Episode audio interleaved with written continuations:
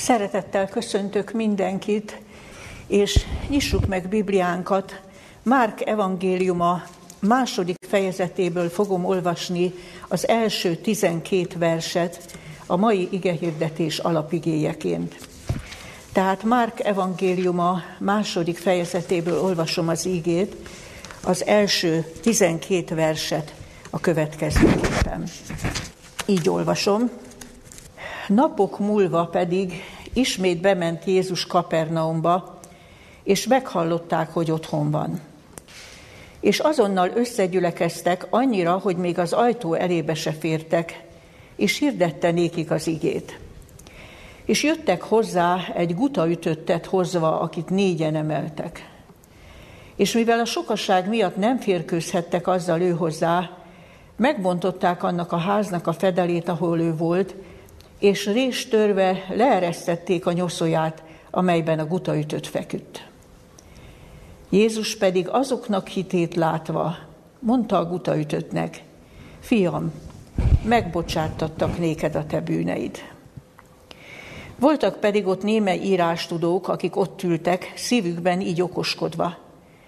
Mi dolog, hogy ez ilyen káromlásokat szól? Kibocsáthatja meg a bűnöket, hanem ha egyedül az Isten. És Jézus azonnal észrevette lelkével, hogy azok magukban így okoskodnak, és mondta nekik, miért gondoljátok ezeket a ti szívetekben? Mi könnyebb? Azt mondanom-e a gutaütöttnek, megbocsáttattak néked a te bűneid, vagy ezt mondanom, kelj fel, vedd a te ágyadat és járj. Hogy pedig megtudjátok, hogy az emberfiának van hatalma a földön bűnöket megbocsátani, mondta a gutaütöttnek. Mondom néked, kelj föl, vedd a te nyoszójádat és eredj haza. Ő pedig azonnal fölkelt, s felkelvén nyoszójáját kiment mindenki láttára, úgyhogy mindenki elálmélkodott, és dicsőítette az Istent ezt mondván, sohasem láttunk ilyet. Én úgy gondolom, hogy ez a történet, amit egyébként Máté és Lukács evangélista is megörökít, nagyon sok fontos, értékes mondani valót közvetít a mi számunkra. A mi Bibliánkban úgy olvassuk, hogy egy gutaütött embert vittek Jézushoz, az eredeti szövegben azt találjuk, hogy paralizált, béna volt, ennyit mond csak a szöveg. Ugye a bénulás az legtöbbször agyvérzés következménye, e, nyilván ezért találjuk a fordításban ezt, hogy gutaütött volt.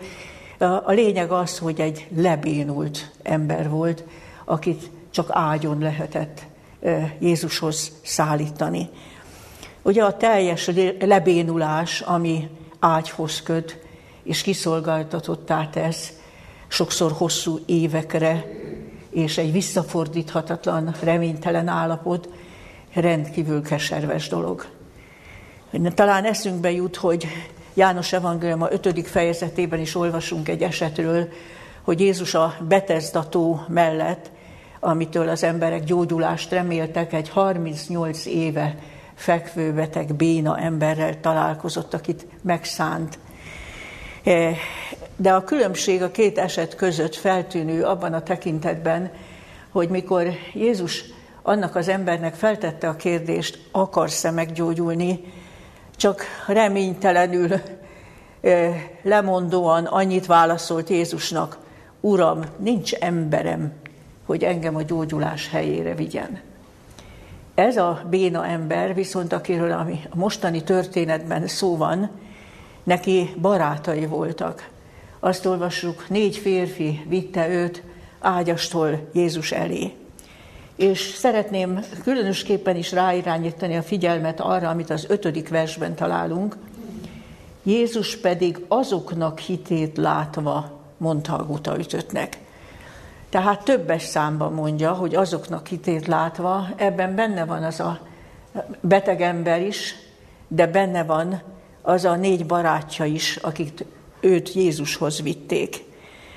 És én azt gondolom, hogy az első mondani való itt található számunkra ebben a történetben, mert gondolom, hogy senki sem vitatja, abszolút tény, hogy rengeteg testileg, lelkileg beteg ember van körülöttünk. És valószínűleg a lelkileg beteg, vagy lelkileg bénult, teljesen lebénult emberek még többen vannak, mint a, mint a testileg betegek. És az a kérdés, hogy van-e emberük, aki őket a gyógyító megváltóhoz vigye. Van-e emberük, aki segítsen nekik megtalálni a gyógyítót, a gyógyulás helyét?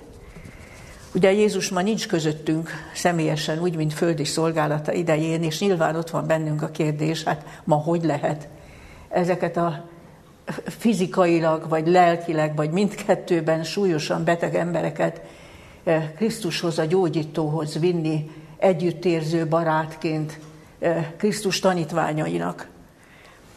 Eh, kétféleképpen.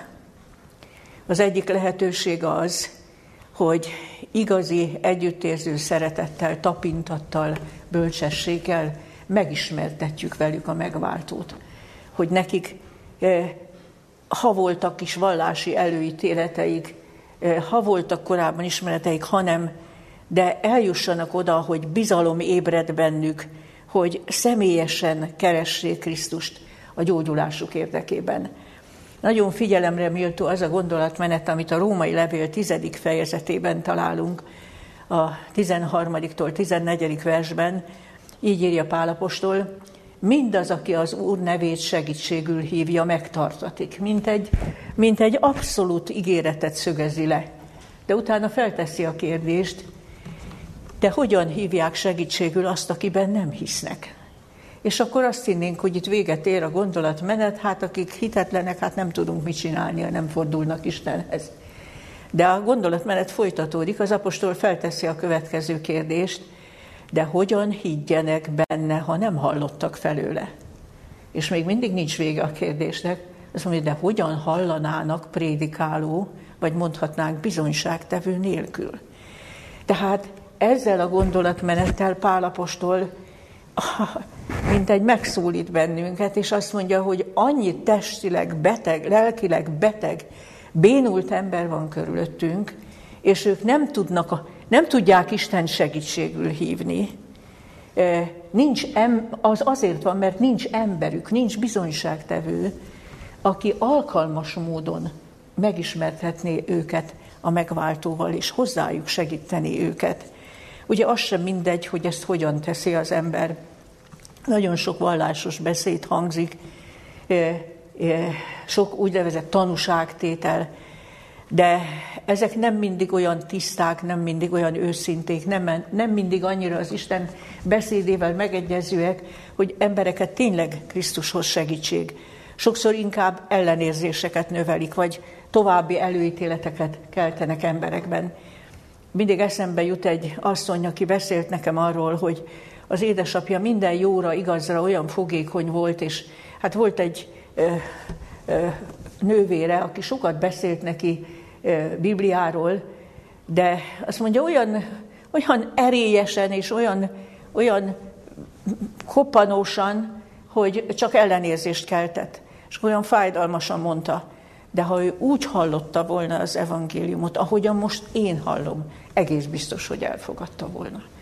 Tehát az egyik lehetőség, ahogyan beteg embereket, ismétlem nem csak testileg, hanem lelkileg beteg embereket eh, Krisztushoz vezethetünk, hogyha hitelesen teszünk nekik tanúságot Istenről, Jézus Krisztusról, közvetítjük nekik Isten beszédét tisztán és igazán. Olyan eset is lehet, hozzáteszem, hogy valakit beszéddel megközelíteni nem lehet.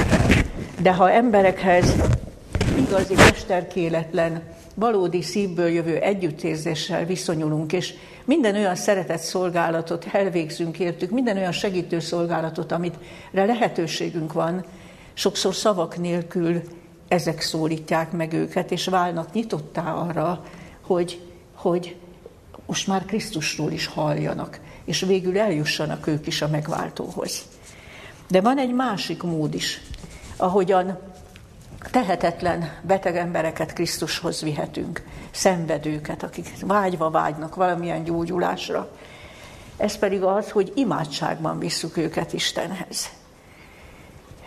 sokan kérdezik, hogy mi az értelme a másokért való imának. Hát úgyis az ő akaratán múlnak a dolgok, és hát ha ő mondjuk egyáltalán nem is hisz, akkor mi az értelme annak, hogy én Istenhez viszem őt imádságban, és kérem, hogy Isten segítsen rajta. Ugye itt is emlékezzünk az ígére, mindenki, aki az Úr nevét segítségül hívja, megtartatik.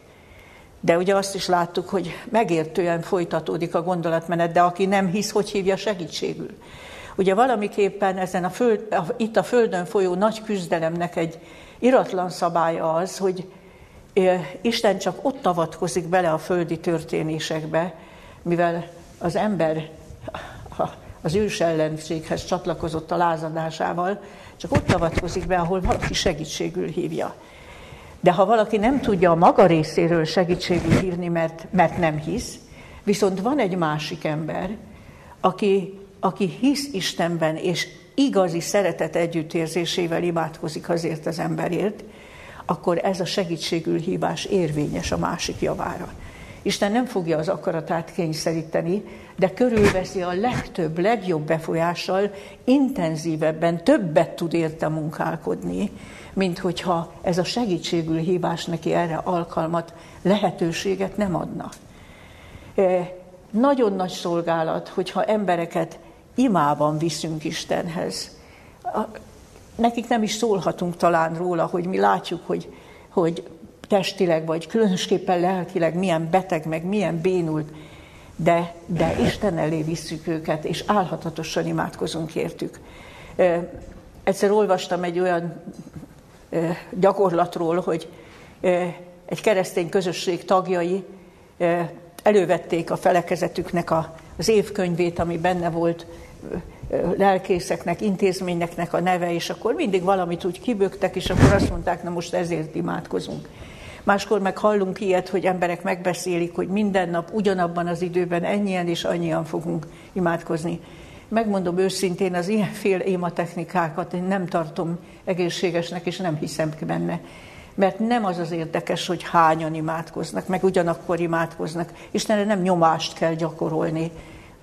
És, és, és annak sincs értelme, hogy mondunk egy nevet, akiről azt se tudunk, hogy micsoda, tényleg csak úgy kibökünk egy nevet, nem is ismerem a helyzetét igazán.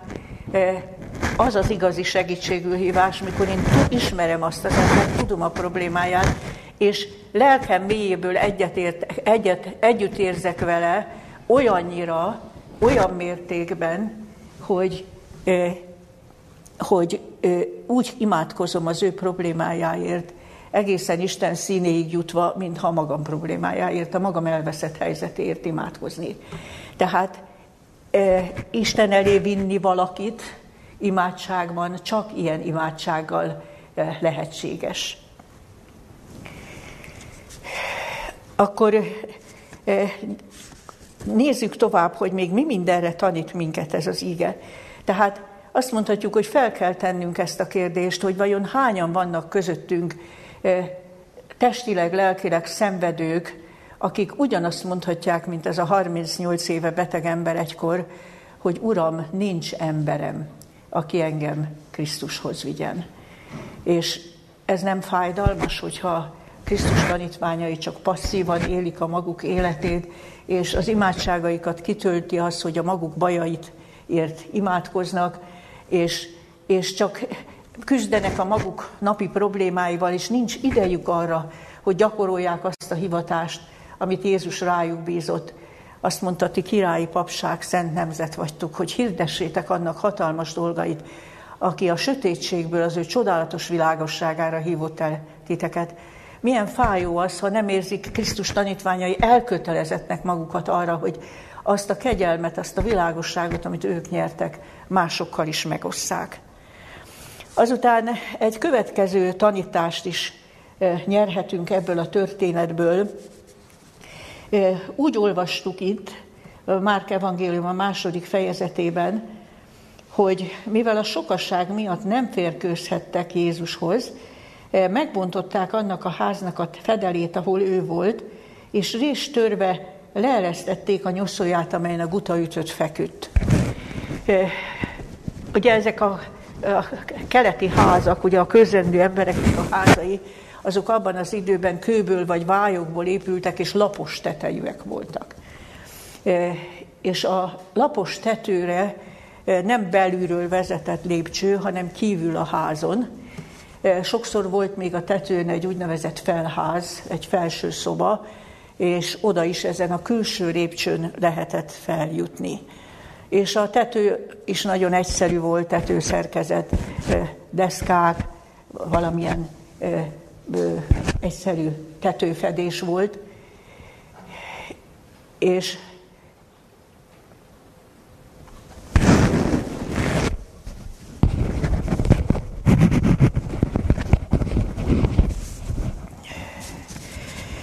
és úgy olvassuk az igében, hogy, hogy ezek az emberek látva azt, hogy olyan tömeg van az ajtó körül, hogy lehetetten odaférniük Jézussal a beteggel, akkor bizonyára azt találták ki, hogy megkerülik a tömeget, és megkeresik ezt a külső lépcsőt, és, és úgy jött az ötlet, hogy akkor majd a tetőn keresztül próbálják elérni, elérni Jézust a beteggel.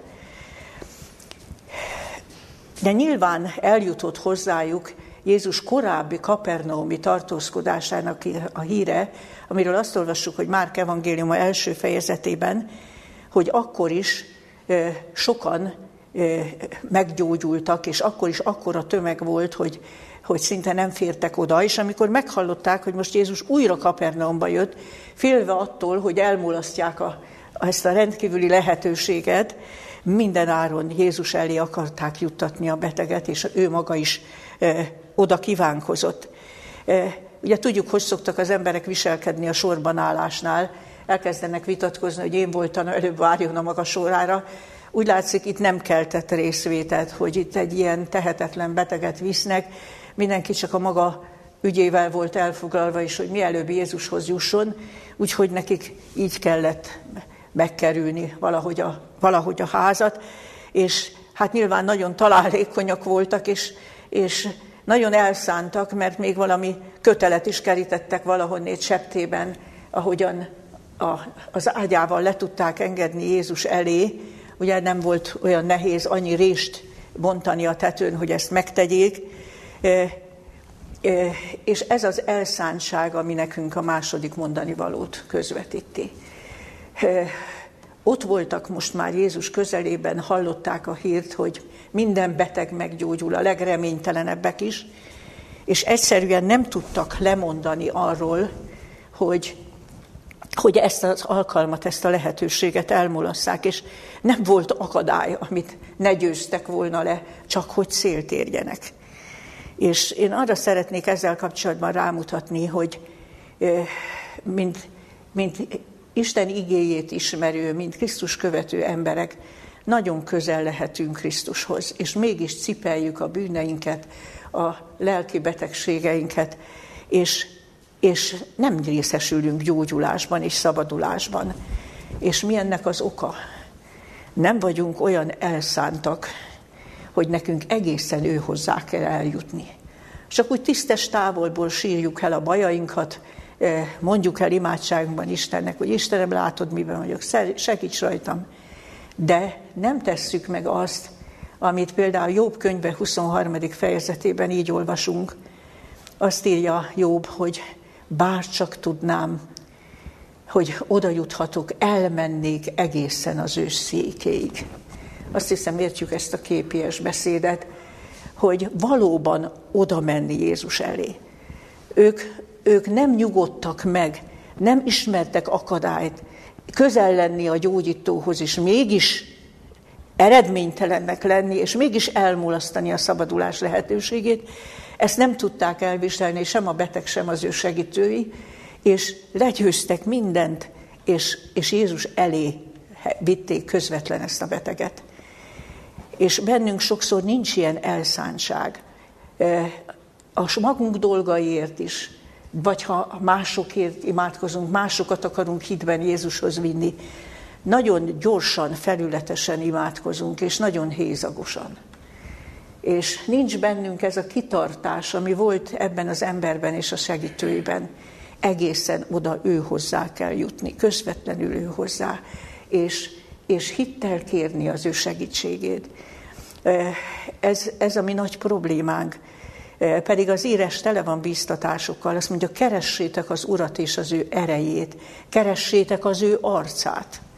Az az igazi imádság, amikor lélekben tényleg Isten színe elé jutunk, és amikor elnyerjük azt a bizonyosságot, hogy Isten meghallotta, átvette a mi kérésünket, ez már önmagában óriási megnyugvást és békességet közvetít az embernek. De mi nagyon könnyen feladjuk azt, hogy közvetlen Isten szín elé jussunk imádságban, akár magunkért, akár másokért, és álhatatlanok vagyunk, megtesszük egyszer, kétszer, de nem pedig kitartóan, mindaddig, míg az isteni szabadítást tapasztaljuk.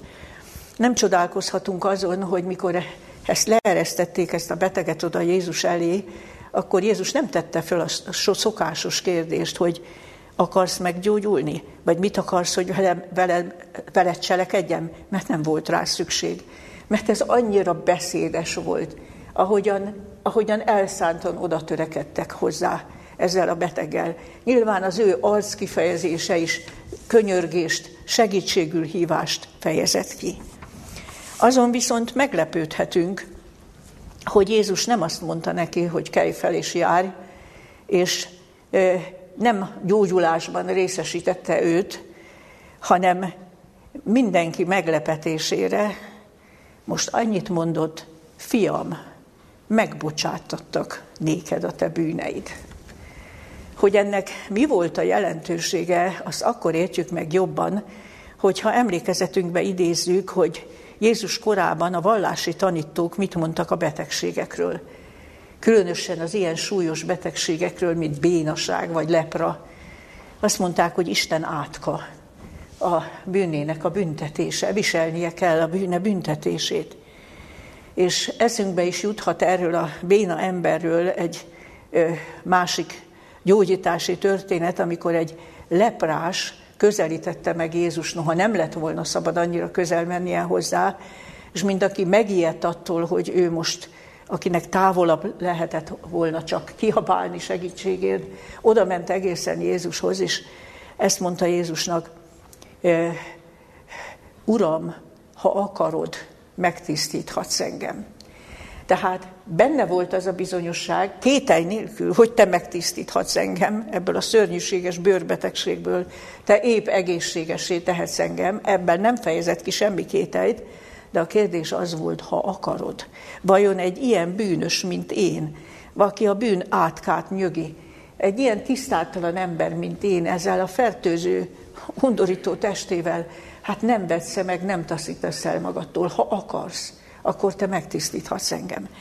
Ugye Márk evangéliumában közvetlenül ezelőtt a történet előtt találjuk ennek a leprásnak a meggyógyítását, a róla szóló leírást, és valószínű, hogy ennek a híre is eljuthatott ehhez a béna emberhez is, és bátorságot öntött belé, amikor hallotta ennek a hírét, mert egyébként a korabeli vallási tanítás alapján ő úgy érezte, ő egy elveszett bűnös, ő egy egy Isten átka büntetése alatt nyögő bűnös, hát hogy is merne ő Isten közelébe menni, és tőle gyógyulást kérni. És figyeljük meg azt, hogy Jézus nem csak annyit mondott neki, hogy megbocsátattak a te bűneit, hanem egy ilyen kedves megszólítással kezdte, fiam, ami szeretetet, együttérzést, elfogadást fejezett ki. Fiam, megbocsátattak néked a te bűneid. Sőt, Máté evangéliumában azt olvassuk a 9. fejezet második versében, hogy Jézus egyenesen így mondta, bízzál, fiam, megbocsátattak a te bűneid. Tudta, hogy a lelkében mi van, tudta, hogy félelem van, hogy körülbelül olyat érez, mint az a leprás, hogy hát Uram, te biztos megtisztíthatsz, ha akarod, ha nem vesz meg, ha egy ilyen bűnös egyáltalán a te színed elé kerülhet. És Jézus ezért szólt hozzá is szeretettel, fiam, megbocsátattak néked a te bűneid, bízzál, fiam. És most én szeretném feltenni azt a kérdést, van ebben tanítás a mi számunkra? Ugye az ős ellenségnek az egyik neve az, hogy diabólosz az új szövetségben, ami azt jelenti, hogy vádoló. És ezt a vádolást az ő saját lelkismertünkön keresztül is mesterien tudja csinálni, belevisz a bűnbe, utána pedig kétségbe akar ejteni, vádol minket, hogy hát egy ilyen bűnös, mint te, akinek a háta mögött ez is ez van, az, az, az hát ne is gondoljon arra, hogy Istenhez menjen. Rengeteg ember tart vissza az, hogy nem ismeri igazán a megváltót, nem emberileg gondolkozik felőle, nem tudja elképzelni az ő könyörületét és irgalmasságát, és, és ezért nem mer ő hozzá menni. Ezért jegyezzük meg azt, hogy embereknek legelőször a bűnbocsátó, bűntől szabadító üdvözítőt kell megismerniük, és embereknek és nekünk magunknak is, ahhoz, hogy egyáltalán hitünk legyen. Először a bűneink rendezésére van szükség. Annyi ígéret van a Bibliában, olyan hatalmas ígéretek, hogy, hogy Isten nem vet meg, és nem utál meg a bűneink miatt, hanem szán és részvétel van, és gyógyítani és szabadítani akar, hogy akár milyen kis kez, hitkezdeményünk van, ezeknek a hatalmas ígéreteknek elég erejük kell, hogy legyen ahhoz, hogy mi megtegyük azt a lépést, hogy bűnnel terhelten, súlyos lelkismeretfurdalásokkal, eh, és, és és tudva azt, hogy a Szent Istenhez milyen méltatlanok vagyunk, mégis hozzá merjünk menni. Még csak az se tartson vissza bennünket, hogy úgy érezzük, hogy még a megbánásunk nem elég mély, nem elég komoly. Sokszor embereket ez is visszatart. De idézném az apostolok cselekedetei 5. fejezetének a 31. versét, ahol azt olvassuk, hogy Krisztus ad az ő népének bűnbánatot és bűnöknek bocsánatát halljuk, hogy mit mond. Nem csak bűnbocsánatot, bűnbánatot is. Ha azzal a kis gyenge hitkezdeménnyel is hozzámegyünk, és azt csak azt mondjuk, tudom, hogy rossz vagyok, tudom, hogy, hogy milyen az életem, tudom most is konkrétan ezt és ezt, és, és közben úgy érezzük, hogy nem szégyelem magam eléggé, vagy, vagy nem bánom eléggé, vagy, vagy ha kérem is tőle, hogy szabadítson meg, de, de tudom, hogy nincs hitem, úgy gondolom, holnap újra belesek. Még ha ilyen tehetetlenül, ilyen lelkileg bénultan megyünk is, de a segítségét kérjük, akkor alkalmat adunk neki arra, felhatalmazzuk arra, hogy a Szentlélek által munkálkodjék a szívünkön, hogy igazi, szívet megsebző, szívet felszálltó bűnbánathoz jussunk, és egy elszánt kéréshez, hogy ő minket teljesen és végérvényesen megszabadítson. E, tehát ez a fontos, hogy ne hagyjuk magunkat eltántorítani, mint ahogy ezt a beteg embert és a segítőit semmi se tudta eltántorítani, sem az emberek érzéketlensége, e, e, sem az, hogy úgy látszott, hogy lehetetlen, hogy Jézus elé jussanak, minden áron elé akartak menni, hogy szabadulást és, és gyógyulást szerezzenek. És azt olvassuk, hogy mikor kimondta Krisztus ezt, hogy fiam, bízzál, fiam, megbocsátattak a te bűneid, ugye olvastuk, hogy ott voltak ezek a bizonyos írástudók, talán még egyszer olvasom a hatodik verstől, voltak pedig ott némely írástudók, akik ott ültek, szívükben így okoskodván. Mi dolog, hogy ez ilyen káromlásokat szól? Kibocsáthatja meg a bűnöket, hanem ha egyedül az Isten. És így olvassuk, és Jézus azonnal észrevette lelkével, hogy azok magukban így okoskodnak, és mondta nékik, miért gondoljátok ezeket a ti szívetekben? Mi könnyebb azt mondanom meg utajutöttnek, megbocsátattak néked a te bűneid, vagy ezt mondanom, kelj fel, vedd a te ágyadat és járj. Hogy pedig megtudjátok, hogy az embernek, fiának van hatalma a földön bűnöket megbocsátani, mondta utaütöttnek, mondom néked, kelj föl, vedd a te ágyadat és eredj haza az pedig azonnal felkelt, felvélvén ágyát, kiment mindenki láttára, úgyhogy mindenki elálmélkodott, dicsőítette az Istent, ezt mondván, soha nem láttunk ilyet. E, ugye ezeknek az írástudóknak önmagukban igazuk volt abban, mikor azt mondták, hogy kicsoda bocsáthatja meg a bűnöket, hanem ha egyedül az Isten. Ugye mennyire egyértelmű ez, és nem is szabad erről elfeledkeznünk, ember nem vehet magára ilyen felelősséget, hogy, hogy maga lépjen Krisztus helyére, és mondja azt, hogy a bűneid megbocsátatak, ez önmagában igaz. De ott volt a hiba, hogy ők Jézus csak embernek tekintették. És azt mondták, hát ez Isten káromlás, hogy ő, ő isteni hatáskör tulajdonít magának, és azt mondja, hogy fiam, megbocsátattak néked a te bűneid.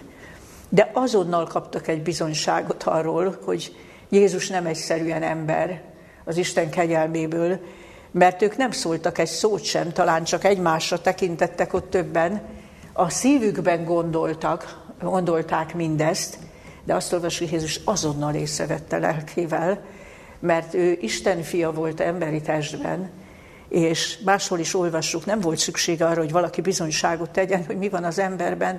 Ő a gondolatokat, az érzéseket is tudta, és, és azonnal szólt nekik, és azt mondja, miért gondoljátok ezeket a ti szívetekben? Ha ők fogékonyak lettek volna az Isten lelkének a tanúság tevésére, akkor itt annyira megdöbbentek volna, hogy letettek volna minden fegyvert azonnal. Mert Jézus mindannyi gondolatát tudta és kimondta.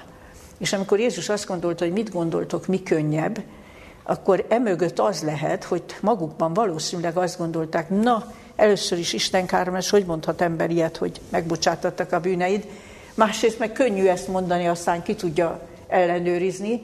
Lehet, hogy addig még ilyen bénultat Jézus nem gyógyított meg, vagy ők nem hallottak róla, és magukban azt gondolhatták, hogy na, ugye nem tud mit kezdeni ő sem ezzel a ezzel a teljesen béna emberrel, hát ezzel fizeti ki, hogy fiam, megbocsátottak néked a te bűneid. Tehát bennük volt ez a kérdés, hogy hát könnyű ezt mondani, meg másrészt meg felelőtlen és istenkáromlás, de bezzeg meggyógyítani nem tudja. És akkor Jézus azt mondta, hogy pedig megtudjátok, hogy az ember fiának van hatalma bűnöket megbocsátani a földön, mondta az embernek, kelj fel és járj. És most itt van egy nagyon fontos tanítás. Ha Jézus mielőtt kimondta volna neki, hogy fiam, megbocsátattak a te bűneid, ez az ember nem tudott volna kételkedés nélkül azonnal engedelmeskedni és talpra állni. Nem lett volna hite, bizalma hozzá. Mert a bűn mindig elválaszt Istentől. És azt szeretném, ha mindannyian megértenénk, hogyha rendezetlen bűnünk van, ilyen lefolytott, lenyomott bűntudatunk van, amit nem vittünk Isten el, és nem rendeztük, nem tud igazi hitünk lenni. Sem ahhoz magunk menjünk a, a bajainkkal Istenhez, és szabadulást kérjünk, és ahhoz sem, hogy másokat vigyünk hitben ő hozzá. Ez csak olyan erőtlen emberi erőlködés lesz, nem pedig hittelteljes, valódi segítségül hívás. Mert ugye mindannyiunk előtt ismert, amit az írás olyan kategórikusan mond, Isten bűnnel együtt nem lakik.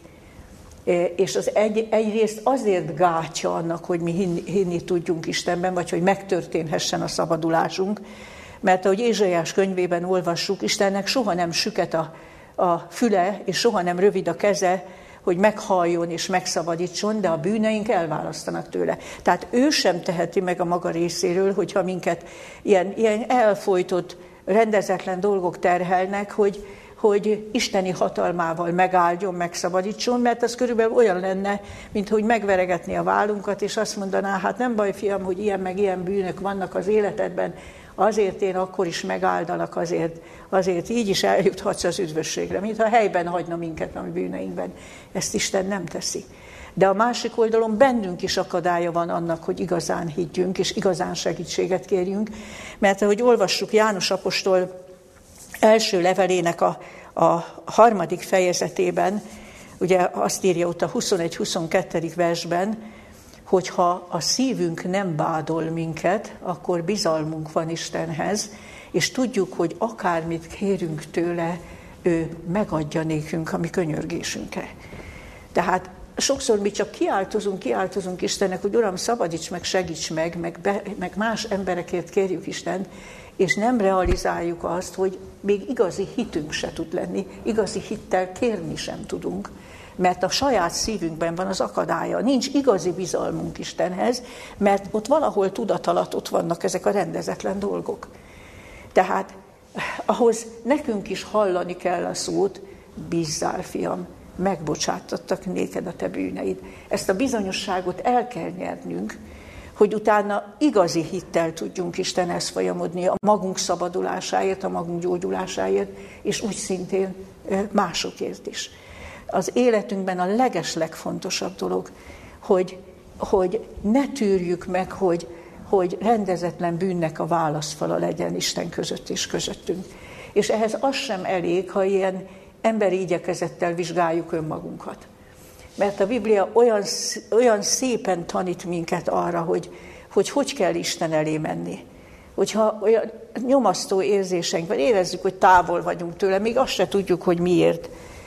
Érezzük, hogy valami nincs rendben. Még kifejezett bűnfelismerésünk sincs, bűnbánatunk még kevésbé, csak, csak érezzük, hogy nem vagyunk rendben. Azt olvassuk a Bibliában, hogy ilyeneket lehet mondani Istennek. Vizsgálj meg engem, ismerd meg szívemet, lásd meg, van-e nálam a gonoszságnak valamilyen útja. Olvassuk a 139. Zsoltárban, vagy a 19-ben. Uram, titkos bűnöktől szabadíts meg engem, mert kiveheti észre a tévedéseket. E, másik helyen azt mondja, szívem gondolatai előtted legyenek, ó Isten. Hát ugye látjuk, hogy Isten a gondolatainkat ismeri, gondolatban is védkezhetünk, észre se vesszük, hogy hogyan. És, és, de ott van egy ilyen nyomott érzés, nem, nem tudunk igazán Isten közelébe jutni. Tehát mindig, mindig gondunk legyen arra, hogy, hogy nem gyomosodhat el a lelki világunk. Nem, nem laposodhat el az Istennel való kapcsolatunk azért, mert megtűrünk ott ilyen tisztázatlan, rendezetlen dolgokat, nem halljuk frissen, meggyőzően az Úr szavát. Bízzál, fiam, megbocsáttattak néked a bűneid. Ha ezt elnyerjük, utána már képesek vagyunk arra, hogy bizalmunk legyen Istenhez. Higgyünk abban, hogy az ő életadó, gyógyító hatalma ránk is kiárathat, megszabadíthat bűneinktől, eh, lelki betegségeinktől. Ugye nem véletlen, hogy fizikai betegségekkel kapcsolatban is azt olvassuk Jakab apostol levele 5. fejezetében, hogyha valaki beteg, hívja magához a gyülekezet véneit, és és imádkozzanak a gyógyulásért, azt mondja, de valljátok meg ugyanakkor bűneiteket, mert úgy nem lehet gyógyulásért imádkozni, hogy közben ott van ez az akadály. És én nagyon bízom abban, hogy megértjük ennek a Zsoltárnak a tanítását, és csodáljuk az Istent, hogy ő olyan kijelentést tesz Ézsaiás könyvében, a heti bibliai tanul, biblia tanulmányunkban is szerepelt, Ugye így olvassuk Ézsaiás könyvén 54. fejezetének a 15. versében, azt mondja Isten, magasságban és szentségben lakozom. Sokszor minket ez rettent el. Hát Isten magasságban és szentségben lakozik, hogy menjek hozzá? De így folytatja, de a megrontottal és alázatos szívűvel is, hogy megelevenítsem a megtörtek szívét. Ezek a bűnbánó szívek, ugye? Tehát ez, ez az Istennek a csodája, amit a bűnös emberiséggel tesz, hogy ő ugyan bűngyűlölő, írtózik a bűntől, neki fizikai szenvedés, a bűnnek a közelsége, a bűnnek a látványa, és mégis, ha ő magasságban, szentségben lakozik is, azzal az emberrel, akit ő el tud segíteni a bűnbánathoz, aki hozzáfolyamodik segítségért, és engedi, hogy Isten megajándékozza őt igaz bűnbánattal, és utána bűnbocsánattal, azzal az emberrel Isten együtt lakozik. Tehát nem lehet felsorolni azt a sok-sok bátorító igét. Még talán az 51. Zsoltárnak a 19. versét is említem, ahol Dávid mély meggyőződéssel mondja egy elképzelhetetlenül súlyos bűn után is. Azt mondja, Uram, a töredelmes és bűnbánó szívet te nem veted meg. Ugye erről, erről tanít ez az egész történet, hogy a töredelmes és bűnbánó szívet Isten nem veti meg. És ar- arról, hogy csak azután van hitünk, azután tud működni a hitnek az ereje, ha a bűneinket rendeztük. Ez az ember, miután elnyerte ezt a békességet, helyreállt az abszolút bizalom kapcsolata Krisztussal, akkor már, eh, mikor Jézus azt mondta, kelj fel és járj, nem habozott, nem kételkedett, azonnal engedelmeskedett, és ez a ki tudja mennyi idő óta teljesen lebénult ember éppen egészségesen járt. Ugye az ágya valószínűleg csak gyékényből, állatbőrökből állt, de akár milyen is volt a súlya, könnyedén emelte, és, és boldogan dicsérve az Isten hagyta el a helyet, és tért haza az övéhez. Akkor megkérdezem azt, hogy miért tapasztalunk ilyen csodákat ritkán. És hadd mondjam kétféle csodát is. Mert kicsit ez, hogy mi könnyebb azt mondani, hogy megbocsátatokat a bűneid, vagy hogy kelj fel és járj, ebben az is benne van, hogy e, e, valójában nehezebb egy embert a lelki bűnös kötelékeiből megszabadítani, mint isteni teremtő erővel azt mondani, hogy kelj fel és járj. És mi sokkal több csodát láthatnánk. Láthatnunk azt, hogy bűneiben megkötözött emberek lelkükben felszabadulnak, évtizedes gonosz rossz szokásaitól megszabadulnak. Ez, ez a nagyobb csoda, mint az, hogy látványosan betegek bénultak, meggyógyulnak. De sem egyik csodából nem látunk sokat, sem a másik csodából nem látunk sokat. És azért nem látjuk, mert, mert nem értjük ezt, hogy, hogy azzal a kis kezdeményhitünkkel azonnal Krisztushoz, a gyógyítóhoz kell menni, hogy ő adjon nekünk igazi bűnbánatot, bűnbocsánatot, és utána pedig a hit ereje működhessen a mi életünkben is, és általunk mások javára is. És bár csak sokkal több ilyen csodát látnánk, hogy emberek, akiket ismertünk, ilyen-ilyen volt, egyszer csak teljesen megváltozik, ahol azelőtt békétlenség, viszályhonolt, ott békesség és szeretet van, és egészen más ember élet. Nem tudom, mennyit láttunk ilyen életünkben, hogy valaki látványosan más ember élet rövid idő alatt, meg, mert, meg régi megkötöző szokásait le tudta győzni. Sokkal többet láthatnánk, mert Krisztusnak erre hatalma van. És sokkal több fizikailag látható csodát is láthatnánk, hogyha olyan hitbeli kapcsolatban lehetnénk Krisztussal, hogy az ő gyógyító, szabadító ereje megnyilatkozhatna általunk még mások javára is. És én azt kívánom, hogy ennek a történetnek a lelki tanulságai mélyen belénk rögződjenek, és lássuk azt, hogy először a saját életünknek kell rendbe jönni Krisztussal, mert, mert fájdalmas és szinte kétségbejtő az, hogy itt van a sok tehetetlen, lelkileg bénult, testileg szenvedő ember körülöttünk, és mi azt valljuk, hogy Krisztus tanítványai vagyunk, és, és az ő misszióját akarjuk folytatni, de még magunkon sem tudunk segíteni, nem hogy másokon. Ne felejtsük el ezt látva azok hitét, azoknak a hite is számít, akik hitben embereket Krisztus elé visznek, és, és embereket vigyünk Krisztus elé úgy is, hogy hitelesen teszünk tanúságot róla. De ezt mind csak akkor tudjuk megtenni, ha, ha mi mindig a bűnbocsánat bizonyosságában élünk, és nincs válaszfal Krisztus között és közöttünk, és hitáltal Isten munkálkodhat bennünk és általunk. Isten őrizze meg ezt a tanítást bennünk, és, és növelje a mi hitünket, és növelje a mi bátorságunkat, hogy hozzáfolyamodjunk, és igazi hitet nyerjünk, hitáltal pedig szabadulást és gyógyulást tapasztaljunk. Amen.